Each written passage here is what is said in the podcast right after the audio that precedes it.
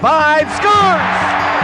Rick Vaive. We decided to get ourselves back in the game again with our podcast. Rick Vaive, Gary Madden. Probably the craziest story that you're ever going to hear about hockey. We're going to be coming back to you on a regular basis. You are listening to Squid and the Ultimate Leafs Fan. Hello, Canada and hockey fans of the United States and Newfoundland, and an extra big hello to Canadian servicemen overseas.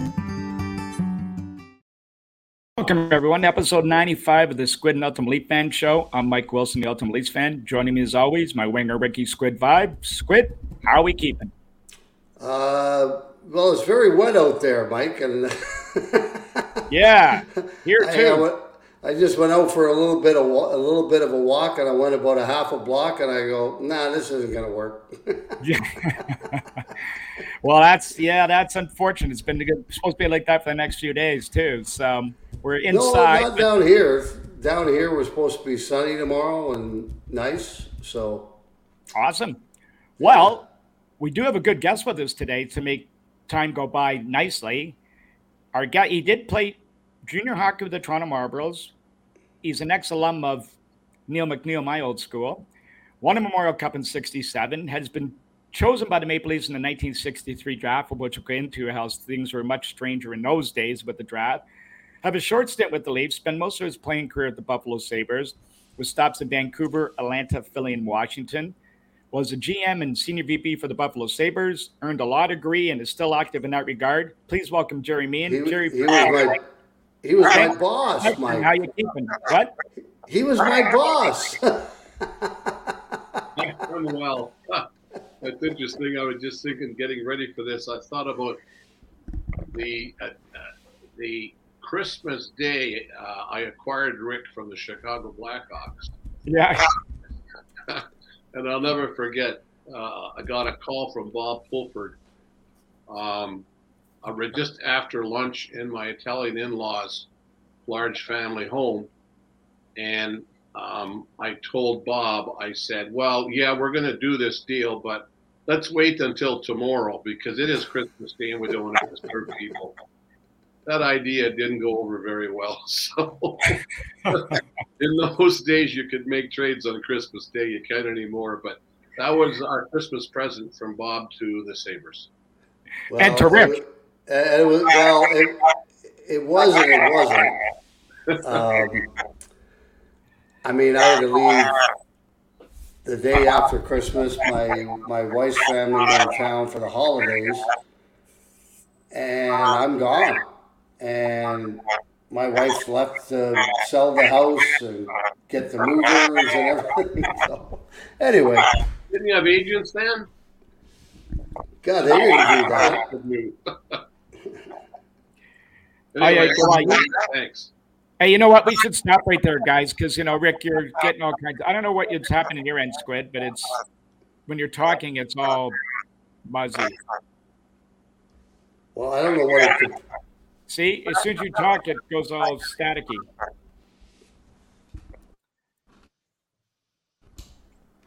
Well, Which, it's kind of weird.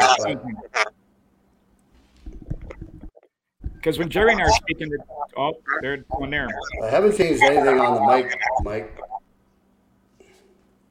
I don't know where we're getting all that static. Glenn, any ideas? I don't know where we're getting all that static. Glenn, any ideas? Is it better if I take these off? Oh, this thing is just a disaster. Oh, this thing is just a disaster. Hey, Mike, do you have a second device on? Uh, maybe I'll turn this off. Turn this off.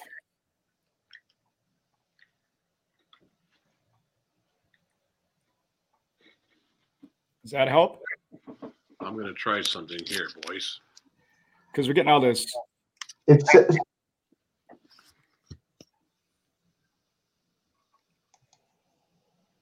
I don't know what it is. Is that better now? That's better for me to hear. Yeah. I put my Squid? headphones on backwards.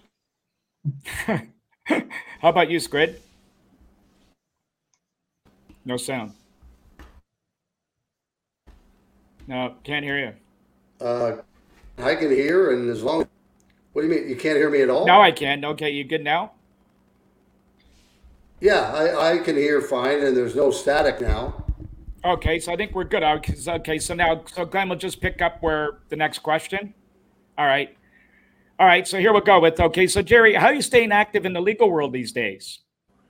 Well, you know, it's interesting you ask that, Mike, because before the so called pandemic, I was spending a lot of time working with some of my former teammates, colleagues, colleagues, etc., uh, developing an athlete benefit model that was focused on cross-border activities. Mm-hmm. Um, many of the Canadian athletes that go to work in the U.S. and the U.S. athletes and the European athletes that come to Canada and the U.S. have multiple benefits that they're not aware of when they leave their career and reach a certain age. They have these benefits to claim but don't know where they are and how to get them.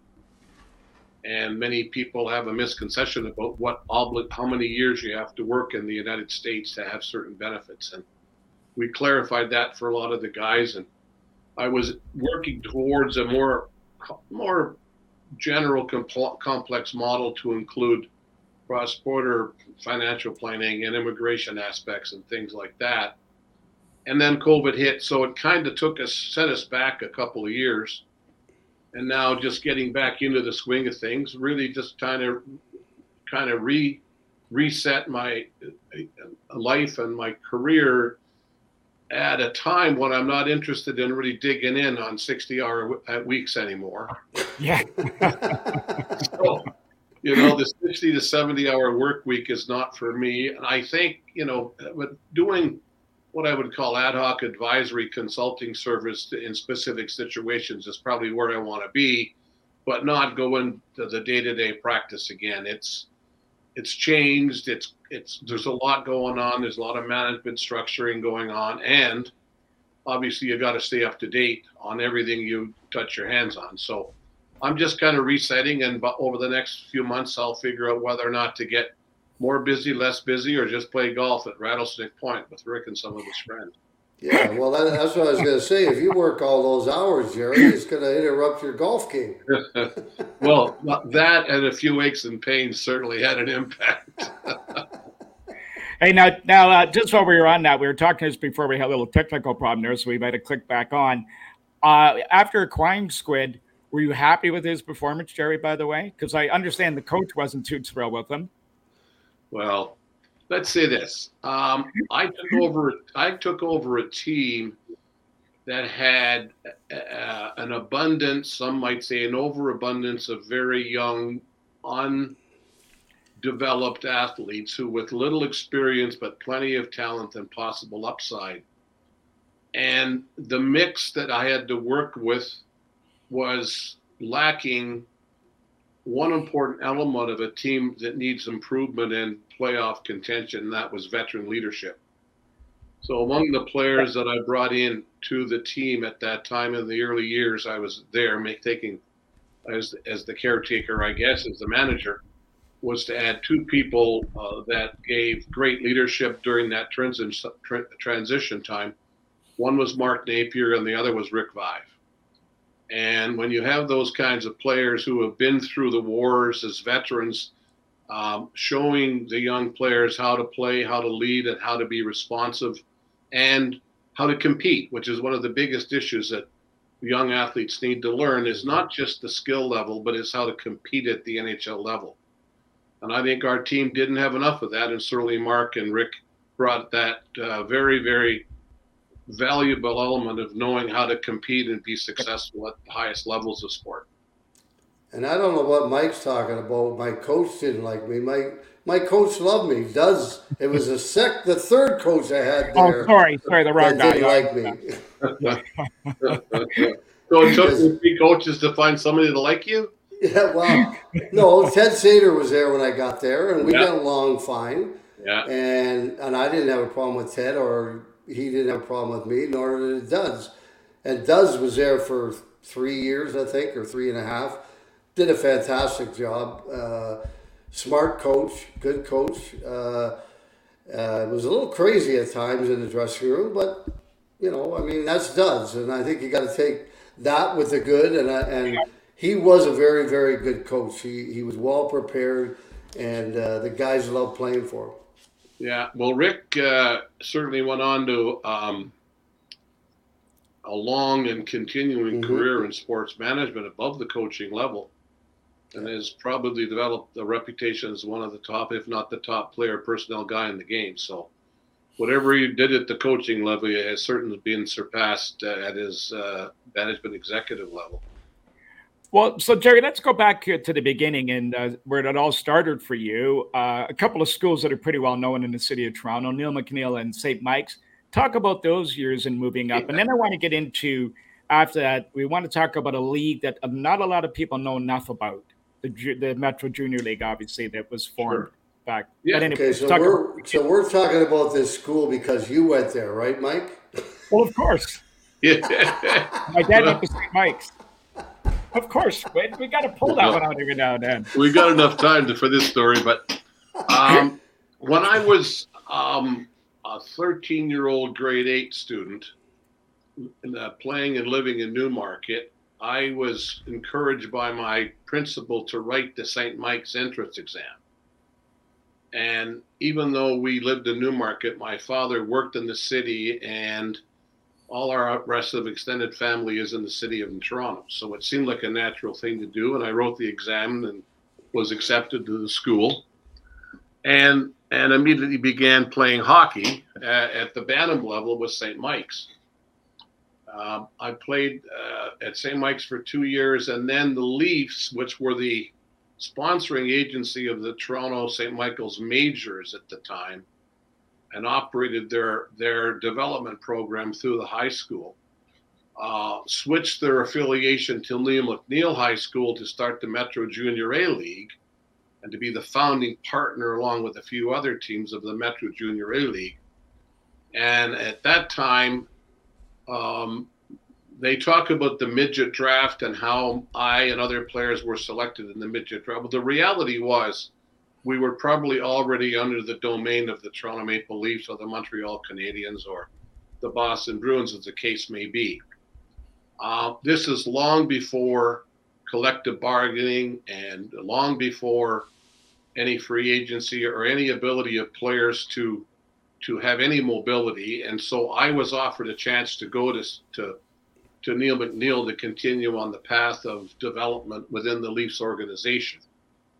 Um, I played, I guess at that time it was Junior B uh, at Neil McNeil, and then um, had you know regular tastes of playing in the Metro Junior A League as a as a call up during injuries and so on. Mhm. You'll remember Mike the Brampton Seven Ups and Unionville, Knob Hill Farms, and I could go on and on. But the Toronto You guys, Leafs, you guys remember that? I wouldn't, yeah, you, uh, you well, yes, you wouldn't, especially when since I was living in PEI during that time. exactly. Yeah. But I- yeah. But I So got to end tell you, before you go on, Jerry, I think they screwed up the date on that card. It said 1997, 1998. Four. Oh, Oh, McCarthy showed of you. That was oh, that, that, that was when I returned to St. Mike's to run their junior team for a couple of years. Oh, okay, okay. That was from that's I think that was in one of the programs or a ticket for that Yeah. game. oh, okay. Yeah. Well, that that The makes memora- sense. That the makes sense. memorabilia guy will know that story, I think. Yeah, no, that's exactly right. Actually, I, I our firm had we owned part of the team. Uh, Gribbus McBurney through Gene McBurney. We owned Of twenty five course you did. I remember that very well. And and Cheat and I had an interesting uh, no, number of times together when he was agenting. So, Yes, yes, I recall that. Yeah, and, and he left agency to become very successful in the investment world. So that's very interesting. Yeah, what a combination. Uh, really anyway, to make a long story short, in '64, uh, the M- Marlboros and the St. Mike's or the Neil McNeil uh, group joined forces to go back into the Ontario Hockey League.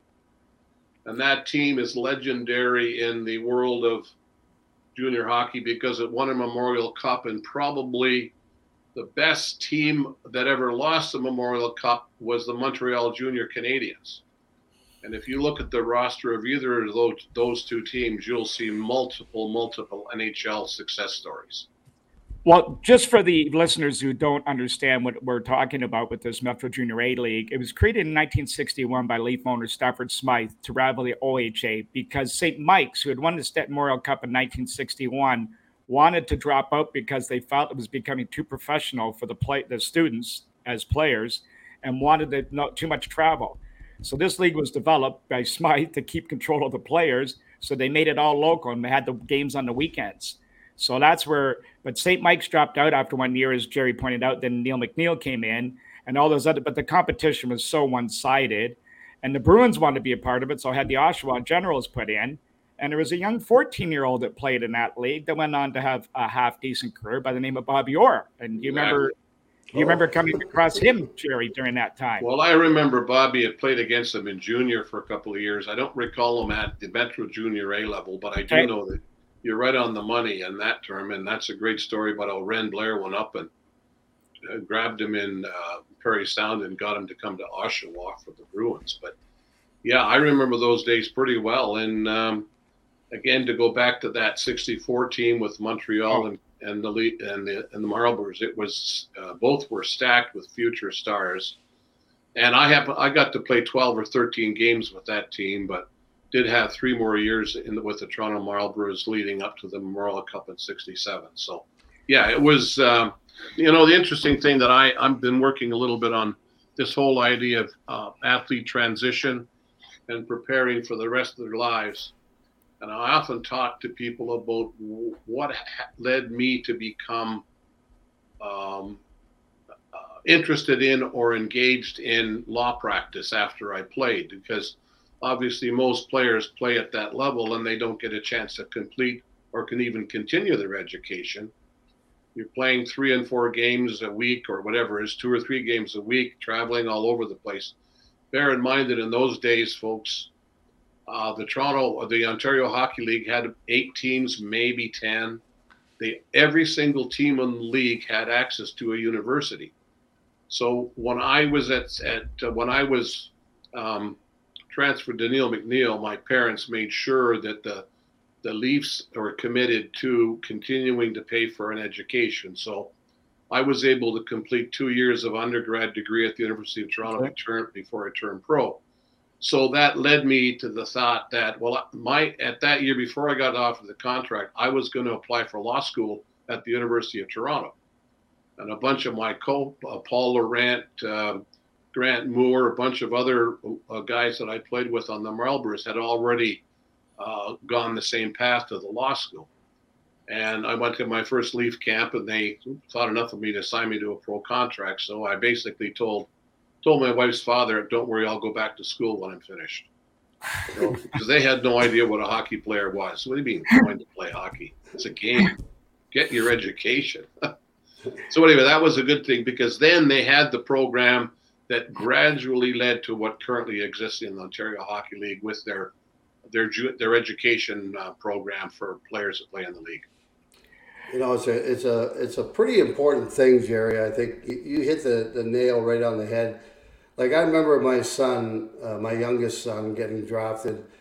Uh, he made the U.S. development program in Ann Arbor because he's a dual citizen. He was born in Buffalo when I was playing there, but I got drafted by Sudbury. Mike Foligno was a coach. I trusted Mike uh, 100% because I played with him and he's a, a wonderful person. Um, but anyway, we go up there and they give them a sweater and you know the whole bit. So we're driving home, and my my son says to me, "Dad, do you think I'm a great player?" And I said, "Well, what do you mean?" And I he said, "Well, do you think I'm a, a great player?" And I said, "No." I said, "I think you're very good player," but I said, "If you mean like a superstar, no, I don't think you you are." And he said, "Good. Then I'm going to go to the U.S. program because I don't think as a 16 year old." I'm going to play very much in Sudbury, if at all. And he he went there, got a full ride to Miami, Ohio, finished his education, and the rest is history. And then he great, went on and great, played yeah. pro hockey. Well, very wise young man. Obviously, you raised him well. You enjoys raised him well. Yeah. Well, and guess what, Jerry? Yesterday was our 41st wedding anniversary. Boy, oh boy. Well, She's a strong woman. to, to all to all of us who have gone that long and longer, congratulations. Yeah, Pass you it on it's to your funny. lovely wife. I called her on my way back from the golf course to ask her if, I, if she wanted me to pick her up something, if, and uh, uh, I said happy anniversary, and she said happy anniversary to you, husband. I don't know how you kept me this long. And I said I think it might should be the other way around. Now, Congratulations. Hey, uh, yeah, that's the best you guys, Squid. Um, Jerry, I want to talk a little bit about that 66 67 Marley team. Very special team, Memorial Cup champion. You guys weren't one of the front runners most of the season. But again, maybe just explain what you guys went through. This wasn't like in today where it's a four game round robin tournament at the end of the year. You guys played, I think, 26 games to win that cup from Yeah. playoff to finish. Like it's a grind. And but you guys talk a little bit about that year and some of the guys you played with. That was a pretty loaded team. Well, we had a lot of uh, we had an interesting mix of, of players. We had players that were definitely going to play pro hockey, Mike Pelyk, Brian Glennie, uh, Jim McKenny. I think had already moved on. Brad Park. Uh, Brad Park. Um, trying to think myself. Um, there was also a real strong component of athletic and academically oriented guys, and I saw a lot of them at a recent reunion that Paul Pascal put together a couple of years ago. And many of them have gone on to careers in education and teaching. I think of Brit Selby right away, although he had already moved on from that team. So it was an interesting mix of players that were going to definitely go to pro hockey, and the rest were sensible enough to know that they probably weren't going to be uh, long-term successful pros. Some went to the. I think Tom Martin spent some years in the Yep. in WHA, and John Wright had a had a short career in the NHL and the WHA, I think. But um, it was really an interesting mix. I, I think the difference between 67 and 64 was really that differentiation between a team loaded with certain certain to be high level NHL players and a mix of players at those two or three levels. But what we had was good chemistry. Uh, I think the right mix of old and young. And there was one other aspect that worked in our favor. That was the year that the uh, Western Hockey League had been outlawed. So our opponents in the Memorial Cup were the Port Arthur Marrs, which was a team that won the Western Canada Championship because the WH Western Hockey League had become uh, an outlaw league according to Hockey Canada or whatever they called it in those days. But that does not diminish the accomplishment because you're right. We played two playoff series in uh, the Ontario League. We played a playoff series against the Quebec Eastern Canada champions, Thetford Mines, which, by the way, had names like Gilbert Perreault, uh, Reggie Houle, Jean, uh, Marc Tardif, and a whole list of players would go on to become the Montreal Junior Canadian champions of a year or two later. And then obviously most went on to great careers as pros. So that was kind of what I thought of. But I would say you're right. Whatever number we played, it was, you know, the, the, we played, and I think we had Niagara Falls, and I've heard it, uh, maybe it was Kitchener Rangers in the semis and the finals. And they were really good teams if you look at their rosters. Um, They were terrific teams. And so we, we managed to get through on the strength of determination, enthusiasm, um, good goaltending, good team defense, and uh, lots of goodwill internally in the locker room. Uh, Jerry, uh, talk. You mentioned it a little bit earlier, but um, talk about the game back then. What it was like. Uh, like you said, the draft was really not a, a draft. Players were signed to, or put on teams, and like you said, Boston went and grabbed Bobby Orr, got him to Oshawa, and of course the the players had no power, no free agency, no nothing. Uh, so it's playing because it was like that right up until probably the early '90s, I believe. It's interesting you ask that question, Rick, because right now I'm teaching courses at the University of Buffalo Law School and, and Data and Computer Science School. And the themes of the program that we're tw- trying to pr- uh, deliver is what do you need to know to be a successful employee in the sports world as a an athlete transitioning transitioning from comp, from competition to a regular life. Um, one of the big themes that I like to rely on is you know what I call the how it was, how it is now, and how it could be or should be in the future. And how it was was a travesty of uneven, unequal bargaining power. The biggest problem was the players didn't even know it was unequal.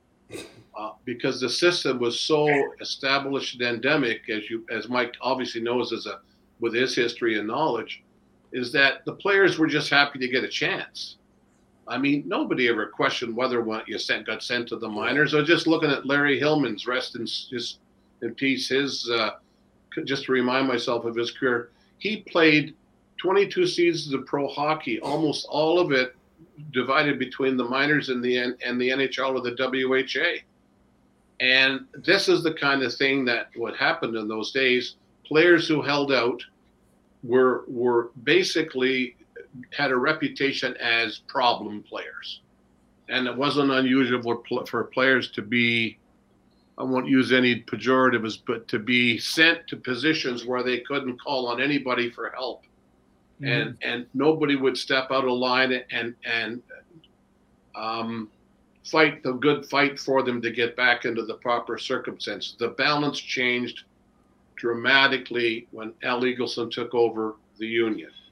And interestingly enough, for this audience, I was I was uh, kind of a, uh, an extra player on the Leafs in 1968 when there was a meeting. Uh, we had a team bowling event at Plantation Bowl in Etobicoke. and at that team meeting, Al Eagleson showed up and I forget who it was that it might have been Bob Pulford, it might have been maybe Mike Walton, I'm not sure, but there was this core group of players who were saying, "We got to get this guy in here, uh, and we got to hear him." And and Al was obviously we all know what Al did. He was the first um, lawyer agent uh, to confront the establishment, but he confronted the establishment in a way that with gentle persuasion and cooperation, he was able to move the players' rights along and ultimately obtained three really important things that exist today. One was a medical plan that you could count on for your family. The second was something that everybody forgets that he was the that was the only league that had the guaranteed contracts. Mm-hmm. Once you signed an NHL contract and once you got past a certain number of games played, you could not be sent to the minors without waivers. And even if you were, you had to be paid your NHL salary.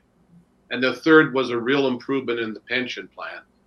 And as we all know, things happened uh, in a way that didn't go as well for Al and the game as maybe it might have after those early games. But without Al, this probably wouldn't have happened. And then the next step was the the emergence of the acceptance of, of agents. Uh, once agents were allowed to actively um, exist within the NHL structure, um, it changed everything dramatically. And that would have been probably mid 70s was the time when players almost universally moved on from their own individual negotiations into uh, taking on lawyer agents or agents as their representatives. And it gave them the ability to not have to say no to a general manager. The player could now say, "Talk to my agent. I can't talk to you about this," and that that drove the managers nuts because in the old days they were always able to to coerce, cajole, persuade, and threaten yeah. players with with negative outcomes. And as a guy I often think I talked to Paul Pascal. Wouldn't it be interesting for guys, a guy like me who played in this six-team league as a as a prospect, and have been through all of these changes in the game, both as a player, a manager, and a lawyer, how this kind of perspective filtered through me is, is easier. Is I think it's a little easier to understand than it might be if people just wanted to figure out well, how did it all happen. But basically this whole idea that players have rights and the and the owners have obligations was put into balance and the most probably the most important improvement in the game in that regard was salary disclosure Oh, Uh, when time. salary disclosure came along in, I think about 94, 95, Rick, maybe it was 93, 94. That Yeah. the owners fought that tooth and nail for years. Even after they began to, they accepted collective bargaining and they accepted agents and they accepted the changes as inevitable, they fought salary disclosure. But what salary disclosure has turned out to be is the best thing that ever happened for both players and management Mhm. because it allowed both sides to view their job as negotiators Mhm. um, from the point of view of uh, equal footing or fair, fair and equitable balance between the strengths and weaknesses of the argument, combined with an arbitration system that allows people to know that at least they're able to compare their ability to somebody else within a, a structured legal process, has been a dramatic improvement. So, and with the salary cap, because we now have a maximum amount that players can earn on a particular team, it, it, it imposed even more discipline, like it or not, on the system. The only thing now is there aren't as many trades as there used to be in the old days. And if you win a Stanley Cup, you lose three or four good players every year. So Exactly. And, it's kind of how and- it works. But it's funny Yeah. you bring that up, Jerry, because I remember I think it was '87 or '88. I was on the uh, the board of, of the Player Association, and we were in Florida negotiating a new CBA. And of course, you know, Al would always go and negotiate. You know, years later, you see the new guys, whoever was the head of the Player Association, going in with five or six players. And then I started looking at that, th- thinking, well, like, we never went in with him. And one of the big things we wanted that year was salary disclosure. Mm-hmm. And we didn't get it. Mm-hmm. And it didn't come in until about, like you said, 94, I think right around that time. And it, it made a big, big impact on the players' salaries. And the one thing I love about the game today is how much power the players have compared to what they did before that. I mean, it's unbelievable. It's great. I think it's great for the game that the players have the power that they do. Well, the the the the the opportunity for an athlete who has a limited time span and a limited career means he has the maximum earnings in a very short period of time, and even shorter through injury or lack of opportunity or whatever might happen. So this whole idea of giving the giving the the the system the kind of structure that's been created as being, as I said, the best thing that could possibly have happened to ensure equal and fair balance between the power of the owners and the needs and expectations of the players. Now, Jerry, what I want to do is I want to go back to you just when you broke into the league. And again, this is an, another thing. How were the players treating you when you arrived? Now, they would have been aware of you because you obviously all played in the same building. But with only 120 jobs in National Hockey League at that time, although expansion was coming in, um, we've had stories told to us that the boys weren't very friendly because they'd either be taking their job or one of their buddies' jobs, and it was a very tight little group of guys. So, how was your whole experience coming in on that? Was it a little bit of an eye opener for you? Um, we were put in our place. Um, I don't say we were. I was. I mean, as a young prospect who was trying to break into a regular spot, um, I kind of knew my place as well. I was respectful, and I didn't push ahead of where I should have pushed to, to, into areas I didn't belong. But the idea that um, the players were not helpful, I think, is a little bit uh, related to human nature and the fear for their own jobs. Yes, of course. Um, certainly, um, especially players who were not at the highest level of accomplishment. You know, guys like Dave Keon, guys like uh, Tim Horton, they were, you know, they were respectable, respectable, respectful, but a little distant. I, I think the, you know, the the guy that I really gravitated to as a helpful guy was George Armstrong. Um, the chief was really the the universal hockey player. He could play up the lineup. He could down the down the lineup. Lineup. He was a leader. He was a spokesman, and he was a wise man. And and I thought he was just terrific for the young guys. He had no fear of anybody because he knew he had a special skill, which was he could do anything on the ice you asked him to do Mhm. score, check, be scrappy, get the puck out of your own end, and and and be as defensively responsible as possible. And I learned a lot of that from George. But you know, it was just the nature of the time. I think you made the Yeah, comment. Mike, that people, nobody was cr- cruel or un, unkind or impolite. It was just, you know, this guy's Mm-hmm. pretty good. Uh, he might be after my job. I don't have to help him along. Maybe it was because I played center and George was a right winger. But he, he, I don't think he ever dabbled into the middle of the ice as a center. So Now, how about Punch? How was the relationship with Punch and you? And uh, and to take it one step further, a couple years later, he'd have you in Buffalo. yeah, he was uh, he he was really good. Um, you know, uh, people I, I would think people that that remember Punch, who played for him, think of two things. One is is the irascible, you know, um, uh, intense, competitive guy. Um, the other is the side that the public and most players never saw. He was very much concerned about the con- about his players' welfare, and I'll never forget things he did for me when I was buying a house. Um, my first stop when when we first got to Toronto, and I'd grown up there, and we were planning on Toronto being our our our home forever. Um, even if I played elsewhere, um, I told I went to Punch and I said, uh, um, you know, I need a little help. I you don't have enough cash for this down payment. Do you know anybody that can help me? And he arranged for me to, to have get special financing for for my house through a local bank, which nobody knew. And but he didn't want anybody any publicity. He didn't want anybody to know. And it was just a matter of him taking care of his players. What Punch was well known for was his opposition to an agent. And Punch was very much a man about loyalty. Um, and and he felt that when players were relying on agents, that meant they no longer trusted him. And I think he took it a little more personally and professionally personally than he might have today, which is it's something that is just a given. But he was uh, he really cared for his players, and he he he it was a real uh, his knowledge of the game and how he put teams together was pretty special. And I think of some of those Sabres teams he put together in the early years, uh, out of uh, you know a, a band of misfits and cast-offs, and, and maybe maybe will make it guys. He he was a marvelous uh, team builder.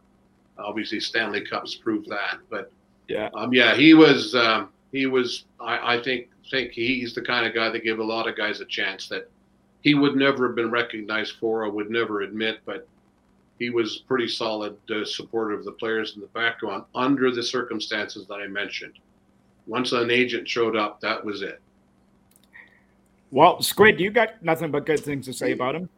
Well, he traded for me and gave me the opportunity to play in Toronto with the Maple Leafs. I can't say anything other than it was a great experience playing there, and, and I was glad I got traded there. But you'd have a tough time convincing most of the players that played with me during that time uh, that he he was a good person because everybody saw him as evil when when Harold brought him back, and I think that was unfair uh, at that time because I mean he probably never asked to come back. Harold just figured, oh, I'll bring Punch back. He'll straighten things out here, and and then you know he got an argument with Daryl Sittler, and then the rest is history. Uh, but I, I think that I think the way the, the players and, and people talked about him, I, I thought was unfair. Because I had great conversations with Punch. Uh, he called me up there a couple of times, and we just sat and talked. He said everything okay, and and uh, you know he said just keep your nose clean, and, and everything will be fine. And, Well, when uh, you think of it, the the the, the Ballard years in Toronto were not marked by a lot of goodwill in any direction. You well, that's an understatement. yeah, well, now, so Jerry, how about this? We can we could call this one the, the, the curse of punch as a Sabre, who's haunted the Maple Leafs since the first time they ever played at Maple Leaf Gardens. Now, you guys coming in as a team, you'd be aware of the history. You'd be aware of a lot of what had been going on behind the scenes. How motivated were you guys? Were the players talking about that playing in Toronto, just making sure we beat these guys?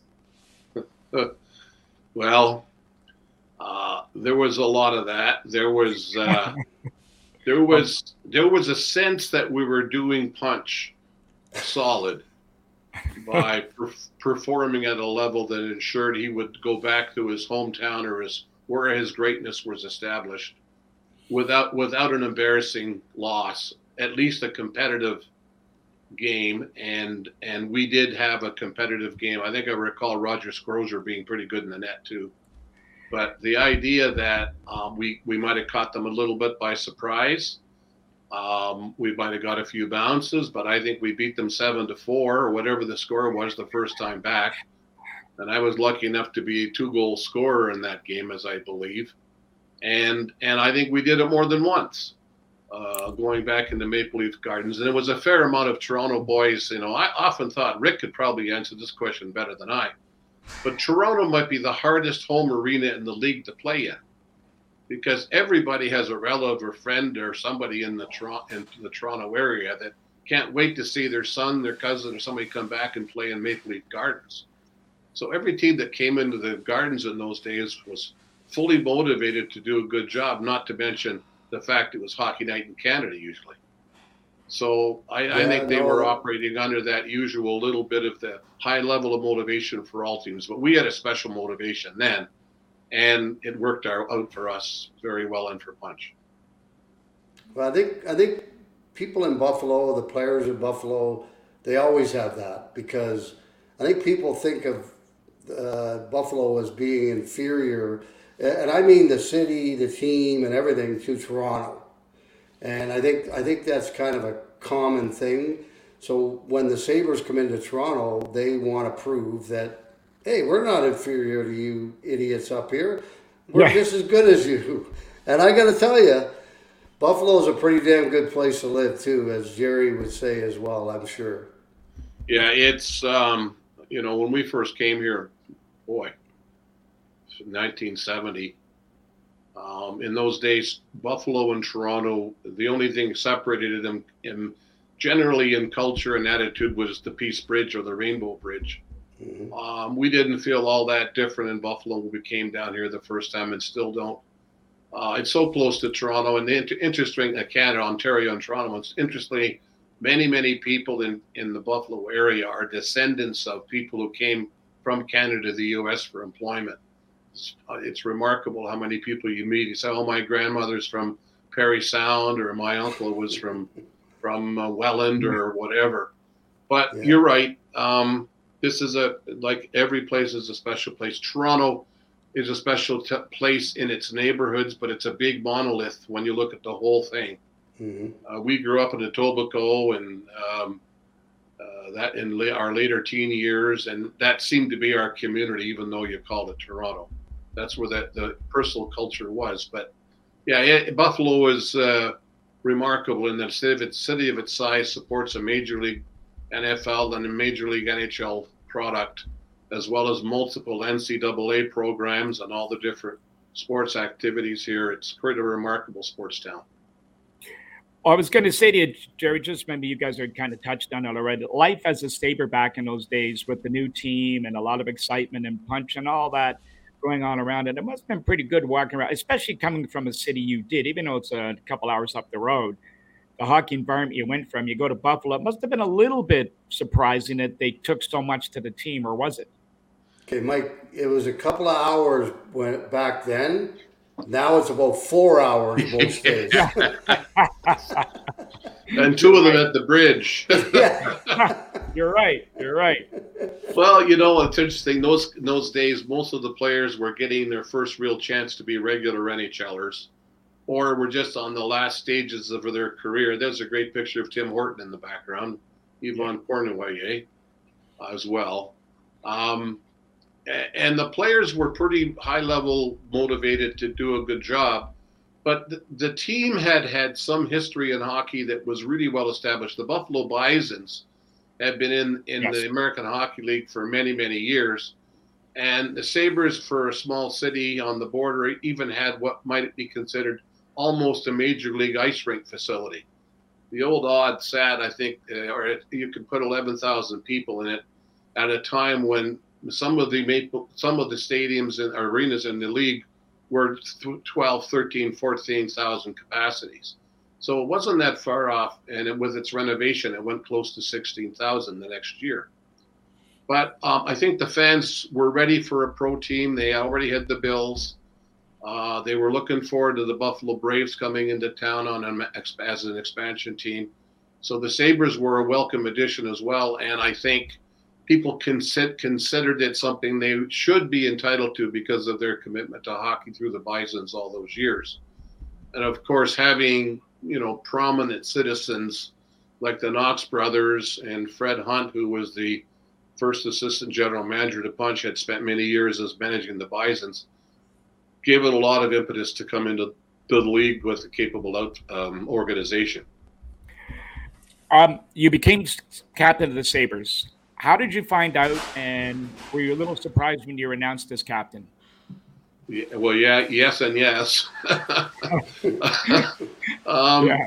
You know, when we we were at a stage when you know I was probably twenty four, whatever the age was, 25, which I thought was pretty young to be a captain. And I'd only had maybe close to two seasons experience in the league. So it was a bit of a surprise, but it was the team had suddenly gone to a very young model. The first year the team had been loaded, not loaded, but the the, the roster had plenty of veteran players, Donnie uh, Marshall, uh, Phil Goyette, Floyd Smith, uh, you know, a few others. But then we became much younger and much more prospect or developing developing oriented. And I always thought the natural captain for the Sabres should have been Gilbert Perreault, but he was only a second year player and he wouldn't have been ready for that. And I'd had some assistant captain and captain experience in junior hockey when when Punch was watching every Marlboros practice at 4:30 in the afternoon at the Gardens. And so I think, you know, I and I had some some other qualities, I guess, that made some sense to the leadership. But yeah, I was surprised and proud of it, um, and certainly uh, something I had to grow into for sure.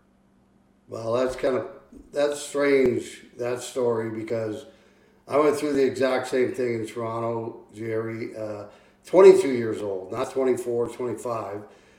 And basically, Harold came up to me and said, You're the captain.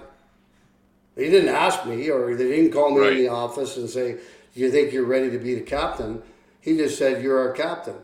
And at that point, I, I said to myself, "Well, I don't think I'm ready, but if I say no to Harold, yeah. he's probably going to move me out of town." so I took it, and it took me a couple of years to really, you know, learn how to play that role. And it wasn't until I was about 24 that I felt a lot more comfortable in that role. Well, you know, you made you you. I didn't completely finish answering Mike's question too, because like you, Punch didn't tell me. Um, what do you think about being captain? Um, you, do you think you're ready? Or he didn't even say, let's sit down, have a coffee, and talk about team leadership, which is what I would have done today. As a manager, I would have sat down with two or three candidates, each with a chance. There's, there's a boss. Happy anniversary. yes. well, she's again, just dropping off my coffee for me. So. what a nice, what a nice uh, spouse. That's great. So he didn't ask, and I didn't uh, object. I, I just didn't. I was just so happy, surprised, proud. Obviously, if somebody thinks enough of you to do that, you don't. You don't say no, which is obviously what you did. Well, yeah, I mean, I was happy. I thought it was great that I was asked or told, but at the same time, I had some reluctance because I was so young, and we had an older team at the time, and I thought, holy cow, this is not going to be easy. But I think I can. I, I, think I can get through it, and sure enough, I did. Uh, exactly. Things all worked out pretty good. Yeah.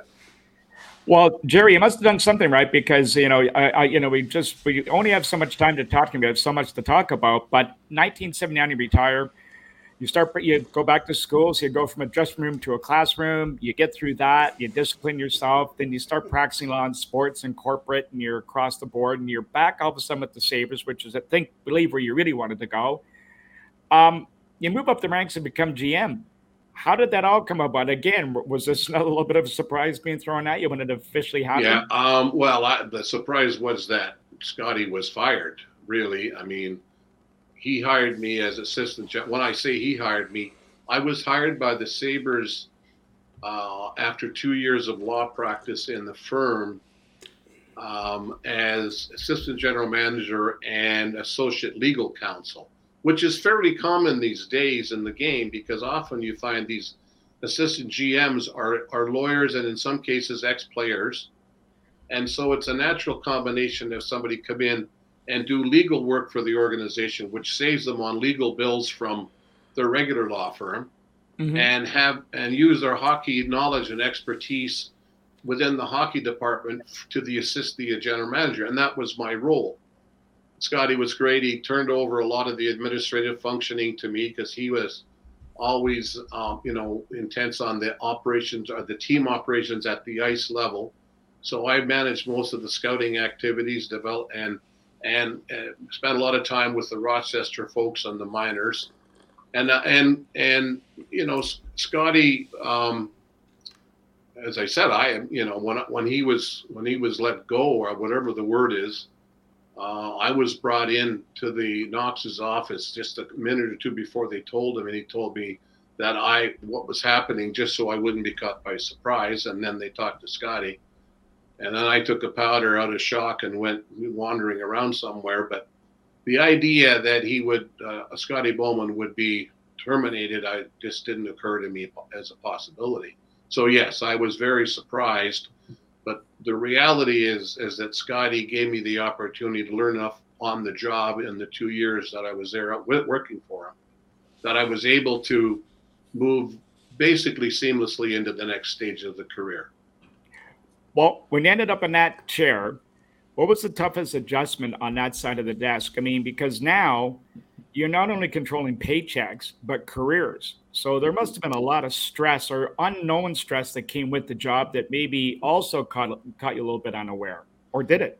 Well, no, well, um, it's an interesting question. It's something that I think requires a little bit of reflection. But you know, at first thought, athletes are kind of a special breed of people. And I say this because more not because of it's an impression, because in my recent work through the university, I've been studying these distinctions between athletes and other people who in mm-hmm. other careers. And athletes is have a set of characteristics that are rare to find, and people who reach the ultimate career levels in their profession, whatever they may, bring to it what they do, and those are the reasons why they get there. There's certain characteristics. Mm-hmm. And probably the first one is competitiveness co- competitive competitiveness fed by meeting a challenge, and and whether it's making the team, scoring a goal, making a breakaway, organizing for an exam, you have to have or organizing a team party. Exactly. These things are all part of, of what takes to be a, a good professional, and, and studies have been made that show what athletes are good at, and if you can move them to positions that they're good at after based upon their characteristics, they will be a success.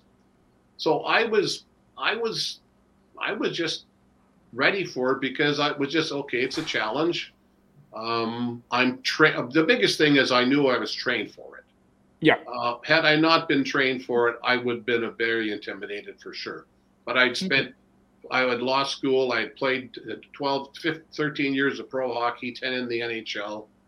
Uh, I had been to law school. I had worked as a lawyer, and I had worked. I basically it was a it was preparation was complete. I was ready, and I was confident enough that I wouldn't mess it up. That I wasn't too intimidated by it. But it it, it was doesn't make it sound like it was easy. No, it was total readjustment in thinking because it goes from being reporting to the man responsible to being ultimately responsible and it takes it takes a lot of of um, uh, discipline character and commitment to be responsible for basically 50 hockey players another 30 or 40 people on your staff and working within a league team structure that has all kinds of nuances Jerry, so studying that, you know, all that stuff you're talking about.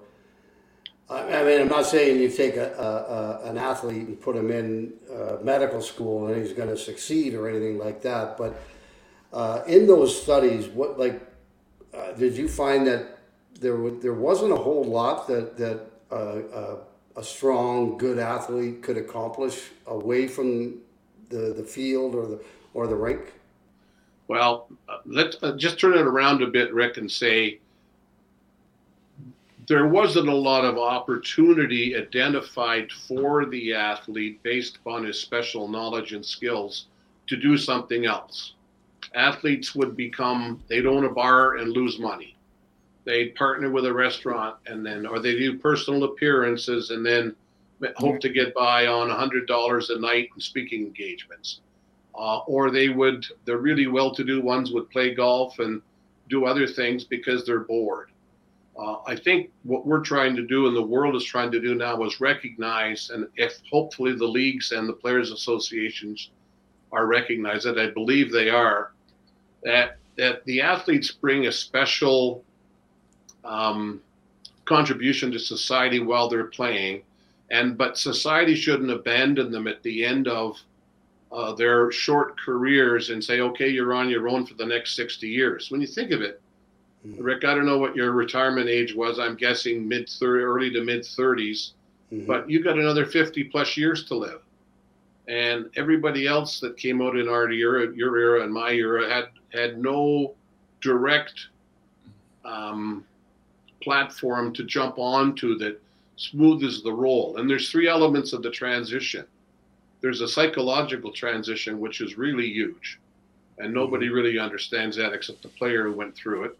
It's much like a military guy coming out of the military and uh, suffering from PTSD. Um, and the other thing is, what do I do now? Well, you need education and skills training. And the third thing you need is a place that that skills training can be transferred to for meaningful employment, something that you're good at and something that you like and something that's useful. So, in that vein, that is beginning to be seen in the sports world now and it's just at the beginning and it's just about that leagues and teams are starting to recognize that you can't just use up an athlete's talent and throw him in the dust heap of society at the end of his career and remember that most people think all athletes are like Rick Vaive you know big time scorers team captains leaders what do they need help for there's a natural disdain maybe a little bit towards those players because it's like what do they look begging for help for? Well, if you look at the demographics of sports and hockey today, the top paid players represent about 20% of the leagues. In terms of the amount of money that make to live the rest of their lives. And at varying degrees, it tumbles down to the guys yep. that play earn minimum wages for the for 10 years on their career and they get out of it and they're going they're going to go to they're not going to medical school unless they had their undergrad degree already completed. So it, it's a huge challenge and something that I hope we can bring to a um, maturity that becomes systemic in the business. I was going to ask you, Jerry, about some of the you brought some pretty big names into Buffalo during your period. Pierre Turgeon is an example who we had on the show and we believe should be in the Hockey Hall of Fame. And absolutely don't understand yeah. why he's not. Yeah. Uh, you know, Dale Hawerchuk, Pat LaFontaine, Dominik Hasek. But the one I there's two I'd like to talk about. One, Mogilny, the defection. Again, for the listeners, the stuff that was going on back in the day that people just don't relate to now. His defection, how did that all come about, and how you were a big role, obviously, in that. How did it all unfold? Well, um, Alex was probably at 15 or 16 the best hockey player in the world and we yeah. nobody really knew it until about he turned to be about 16 or 17 when he started playing on the international stage. But he was spirited away from his family when he was about 14 and moved to the Red Army Academy, which is the academy of playing hockey professionally. And um, he was a lieutenant in the army while he developed as a hockey player. Uh, in the 1988 draft, um, I had two extra, an extra pick in the fifth round. And in those days, you could not pick players who were 18 and 19 except in the first three rounds unless they had played a certain number of games at a certain level content that was considered equal to pro hockey, the, Mhm. Olympics, uh, an elite league in a foreign country, things like that. Because he'd been an Olympian and on the national team, he was eligible to be picked in the later rounds. But adding to that was the fact that um, nobody was drafting Russian athletes in those days for the obvious reason that everybody believed that he would be um, uh, not available forever, like like the Fetisov, like the old the players that had no, not yet come to the the league. Nobody thought he would come, so why waste the draft pick? Well, I, I didn't think it would be a waste of a draft pick because uh, we already had a, a, a fifth round pick to use for whatever we thought might be the appropriate player. And I just told my staff, and we we've been over this in meetings for prior year, and Alex was probably in that draft in the top five players, if not the best, if he was if he was properly ranked by Central Scouting. Uh, but he he was he was basically eligible but not considered available. So I just decided in the fifth round that we're going to use the extra pick, and and I said to the guys, I said, look, this Russian thing's not going to last forever. They've been fighting to get out of their country to play hockey in North America for years, and sooner or later it's going to happen. And once it does, we'll have the best player in the world to put on our roster. So it was it was a it was a challenge to do because it was considered to be a risk of a lost draft pick.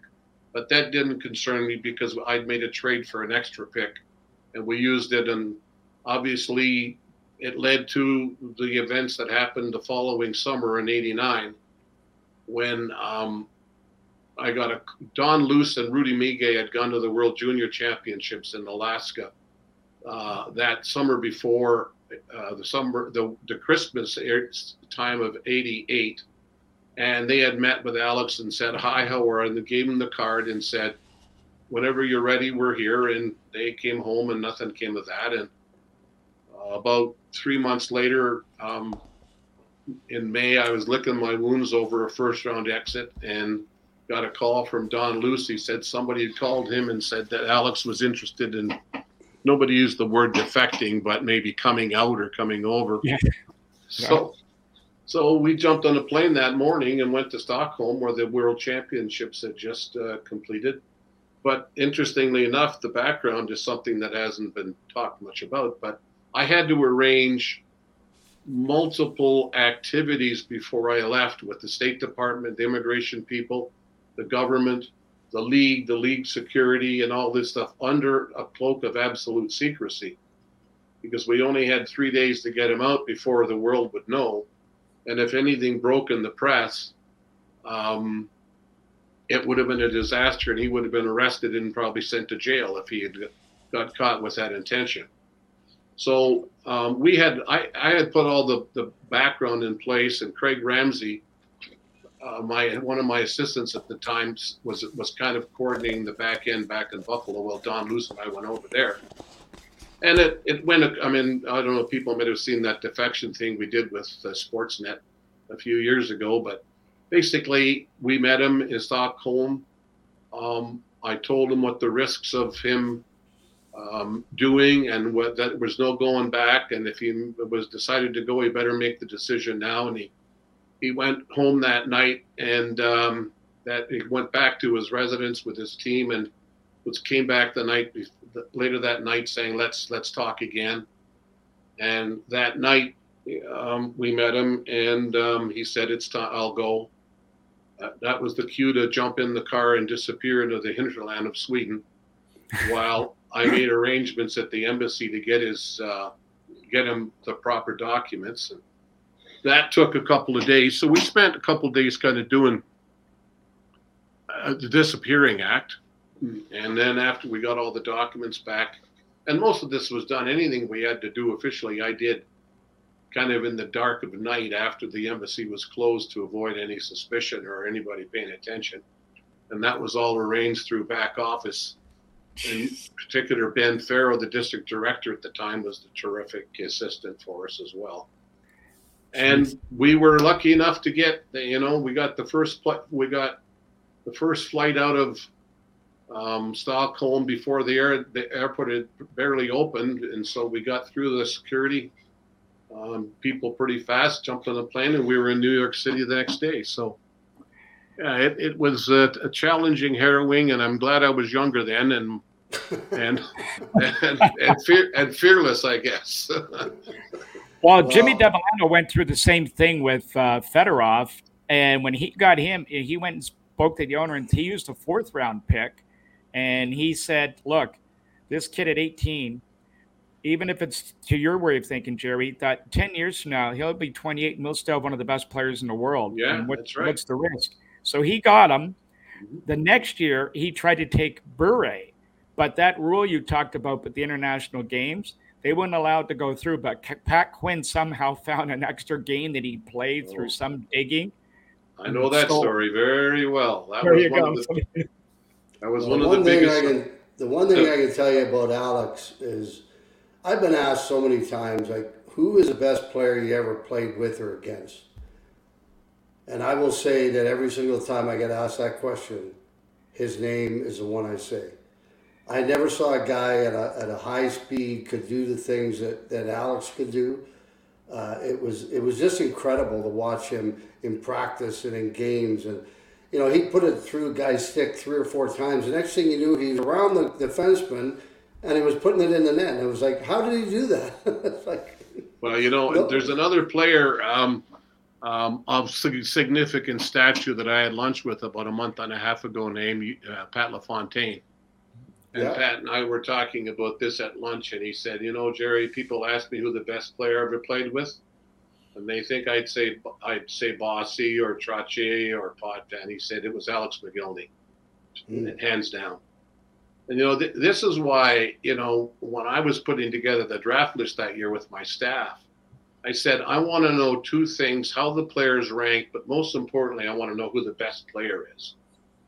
There's all these other players, and then there's the best player. So forget about the rankings. Just give me a list of the best players. And Alex topped every list that year because prior to that, if we were ranking players and that player was on a ranking list, he would have been at the bottom of a list as unavailable mhm. or not eligible.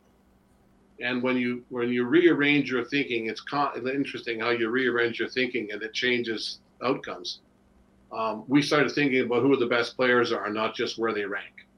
And I think the best the best draft selections are come from that philosophy. Really, I mean, I think the year that we picked Pierre Turgeon, um, Pierre was a natural for our team. We we needed a, an offensive center. He was French Canadian. It reminded him people of Gilles Perreault, and it was almost you know a given. And and there was never any doubt we are going. to But there was two other players in that draft we didn't take. One was Brendan Shanahan. The other was Joe Sakic. So you know who, who knows? Uh, they all had great careers, but balance the all three. There there was in other words there's there's plenty of there's plenty of, of, of talent and depth in the in the draft pool if you look for it and then properly identify it. Well, Jerry, I just want your view on the. Um, the uh, now we're talking about that line, uh, Fedorov, Bure, and uh, Mogilny. Could Your you version, of the imagine- Bure, your version of the Bure part coming in. So you obviously were aware of him too, and uh, so you were aware of what Pat was doing and stealing him and all you guys. well, sh- shrewd on Pat for pulling that one off because nobody in the world, including the other general managers, believed that Bure satisfied the the conditions um, which would have made his draft the prior year um, legitimate. And because it was, and as people may not know, it wasn't settled until the night before the draft in Vancouver. Oh, I think it was in Vancouver. I believe it was. But the way we were told that it had been settled in the, the issue had been settled in favor of Vancouver is somebody slipped a note under our doors in the hotel the night before the draft. That was how we found out. It's like, oh, by the way, this guy's not. Oh yeah, this guy is not. Is not eligible for this year's draft because he's already Vancouver property. That was the. I thought it was. Pat Quinn doing that. Well, it might. he might have done it earlier. He might have done it at John Ziegler's door. That's where he did it. I'll never know. I'll never know. Uh, you know, the, the the game operated under some curtains of secrecy in those days, not like now. Well, Jerry, we've taken so much of your time. We don't want to tie you up. Squid, anything before we let Jerry get back to uh, helping people again? No, I well, I, I will talk to Jerry because I know I got some money coming to me from the U.S. from playing and coaching so many years in the U.S. So we'll get into that at some point uh, when I get a hold of you and uh, find out just exactly how much the U.S. government owes me. Happy to help anytime I can, Rick. Uh, I'm really pleased to have had you as a player and get to know you as a guy. Well, thank you, Well, Jerry. Okay, well, listen, now, Jerry, we want to thank you so much for joining us today. It's uh, been very enlightening. Uh, thanks for all your time. And uh, listen, best going forward. Thanks a lot, Mike, and good luck with the show, guys.